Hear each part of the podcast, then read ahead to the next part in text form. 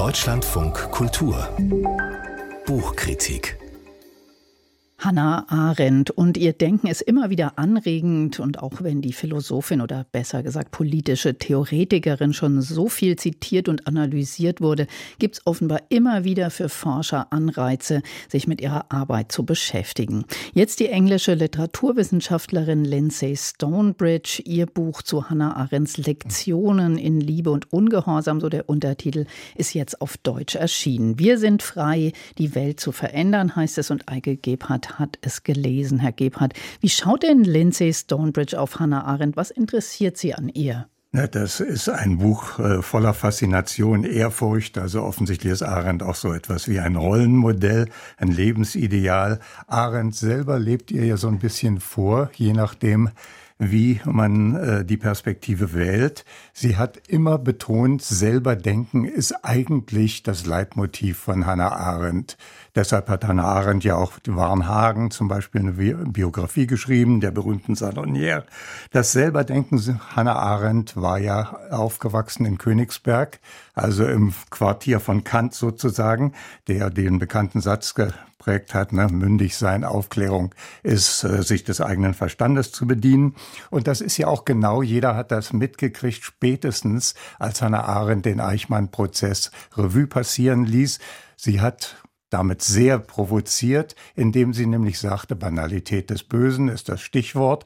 Wieso ist das nicht das Dämonische, das Böse, das äh, Brutale? Das wissen wir doch alle, wie die gehandelt haben. Sie sagt, naja, das ist genau der Grund. Sie haben nicht selber gedacht. Sie haben nicht selber sich vorgestellt, was sie da eigentlich tun. Sie haben nur blind, und darauf berief sich auch Eichmann, ausgeführt. Das heißt, Denken ist für sie grundsätzlich multiperspektivik. Das heißt, die Perspektive eines anderen Menschen einzunehmen. Man kann es auch Empathie nennen, das ist so ein bisschen gefühliger, aber sie betont eben, dass es eine Art des Denkens ist. Und sie beklagt und mit ihr Stonebridge, dass natürlich heutzutage andere für uns denken und diese, und dafür gibt's Gründe, auf die kommen wir sicherlich noch gleich, und das ist äh, ja das Leitmotiv von Stonebridge Buch, kann man sagen, diese Parallele damals Hannah Arendts Beschäftigung mit dem Totalitarismus und den zeitgenössischen Konsumismus wir kommen sicherlich gleich noch darauf. Sie spricht in einem Interview von der Sehnsucht heutzutage, getäuscht zu werden. Das heißt, andere für sich denken zu lassen, die Vorgaben, die Kategorien, die Begriffe, in denen wir uns begreifen, von wie, anderen entwerfen zu lassen. Wie geht sie das denn an, Frau Stonebridge? Also wie äh, forscht sie da ihren Gegenstand aus und wie baut sie dann ihr Buch auf? Das ist ein interessanter Dreisatz. Es ist eigentlich überhaupt kein Genre, dieses Buch. Es ist einerseits eine intellektuelle Biografie, Denken aus Erfahrung war ja Hannah Arendts eigenes Leitmotiv, äh, also nicht abstrakt denken. Dann ist es eine Art zweitens Mentalitätsgeschichte, also eine kollektive Geschichte und es ist eine Art Entwicklungsroman, äh, wo sie sehr viel spekuliert und Willkür und richtige Bühnenanweisungen gibt. Hannah Arendt zündete sich eine Zigarette an und ging auf den Balkon. Woher weiß sie das? Ne? Äh, das macht es aber lebhafter. Also weniger der Untertitel, muss man sagen, da Sie vom Aufbau sprechen.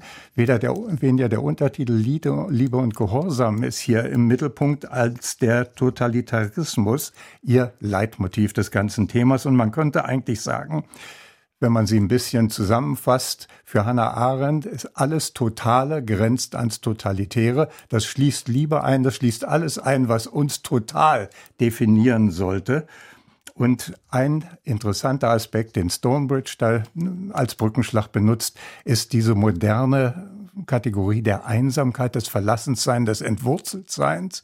Und das Sein führe dazu, dass wir uns durch andere definieren, weil wir jetzt die stabile Identität, die wir in einer Gruppe eigentlich entfalten, die Gruppe, die uns bestätigt, verloren haben. Und jetzt brauchen wir Ersatzidentitäten. Schon haben wir die Bühne bereitet für den Totalitarismus. Aber Liebe und Ungehorsam, wenn ich es richtig verstanden habe, kommen gar nicht so richtig vor in dem Buch. Oder wie ist das? Da haben Sie recht. Äh, beide sind ja nicht zu lösen ohne die Frage, wer wem, wem ist man ungehorsam, wen äh, liebt man. Und für Ungehorsam, da gibt es eine einfache Formel. Das ist für Arendt wie für Stonebridge der Ausbruch aus allem, das uns scheinbar selbstverständlich und natürlich erscheint. Eine Kategorie, das ist ja unnatürlich, schon will man jemanden entmutigen damit.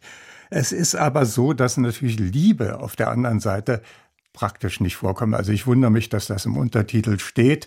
Erstmal ist das sowieso bei Heidegger. Stonebridge sagt selber, die Frage der körperlichen Liebe oder sowas spielt überhaupt keine Rolle. Bei Heideggers großem Werk Sein und Zeit taucht das Wort Liebe einmal auf und es ist vielleicht kein Wunder, dass sie im Anschluss an diese Affäre mit Heidegger eine Arbeit schrieb über Liebe bei Augustinus, die sofort trocken ist, weil Augustinus selber ne, da Gottesliebe und Nächstenliebe und so etwas unterscheidet. Langer Rede, kurzer Sinn. Diese beiden kommen gar nicht zur Geltung. Interessanter wäre es gewesen, wenn sich statt Heidegger sich Simmel zum Beispiel genommen hatte, weil Arends Kategorie der Natalität, die Betonung, dass wir immer wieder mit einem Neuanfang rechnen können, immer wieder neu geboren werden durch unser eigenes Denken. Das ist bei Simmel sozusagen der Begriff der Liebe. In der Liebe erschaffen wir ein Gegenüber durch die Interaktion mit dem Geliebten, der Geliebten. Das hätte ihr vielleicht besser getan als Heidegger. Und Ihr Fazit zu diesem Buch, soll man das lesen? Es ist eine interessante Einführung in die Gedankenwelt, selbst wenn es viel Willkür äh, enthält. Der Zusammenhang von Leben und Denken ist so ein bisschen leitmotivisch bei ihr. Und das ist das Interessante. Einschließlich so Nebenbedeutungen, diese Parallelen, die sie mit der heutigen Zeit zieht, dass Flüchtlinge die Avantgarde seien, wie Arendt betont hat. Aber im Prinzip ist es eine Betonung und immer wieder Wiederholung und, und Variationen von Arends Leitmotiv. Es gibt kein gefährliches Denken. Denken an sich ist gefährlich. Eike Gebhardt über das Buch Wir sind frei, die Welt zu verändern. Hannah Arendts Lektionen in Liebe und Ungehorsam von Lindsay Stonebridge.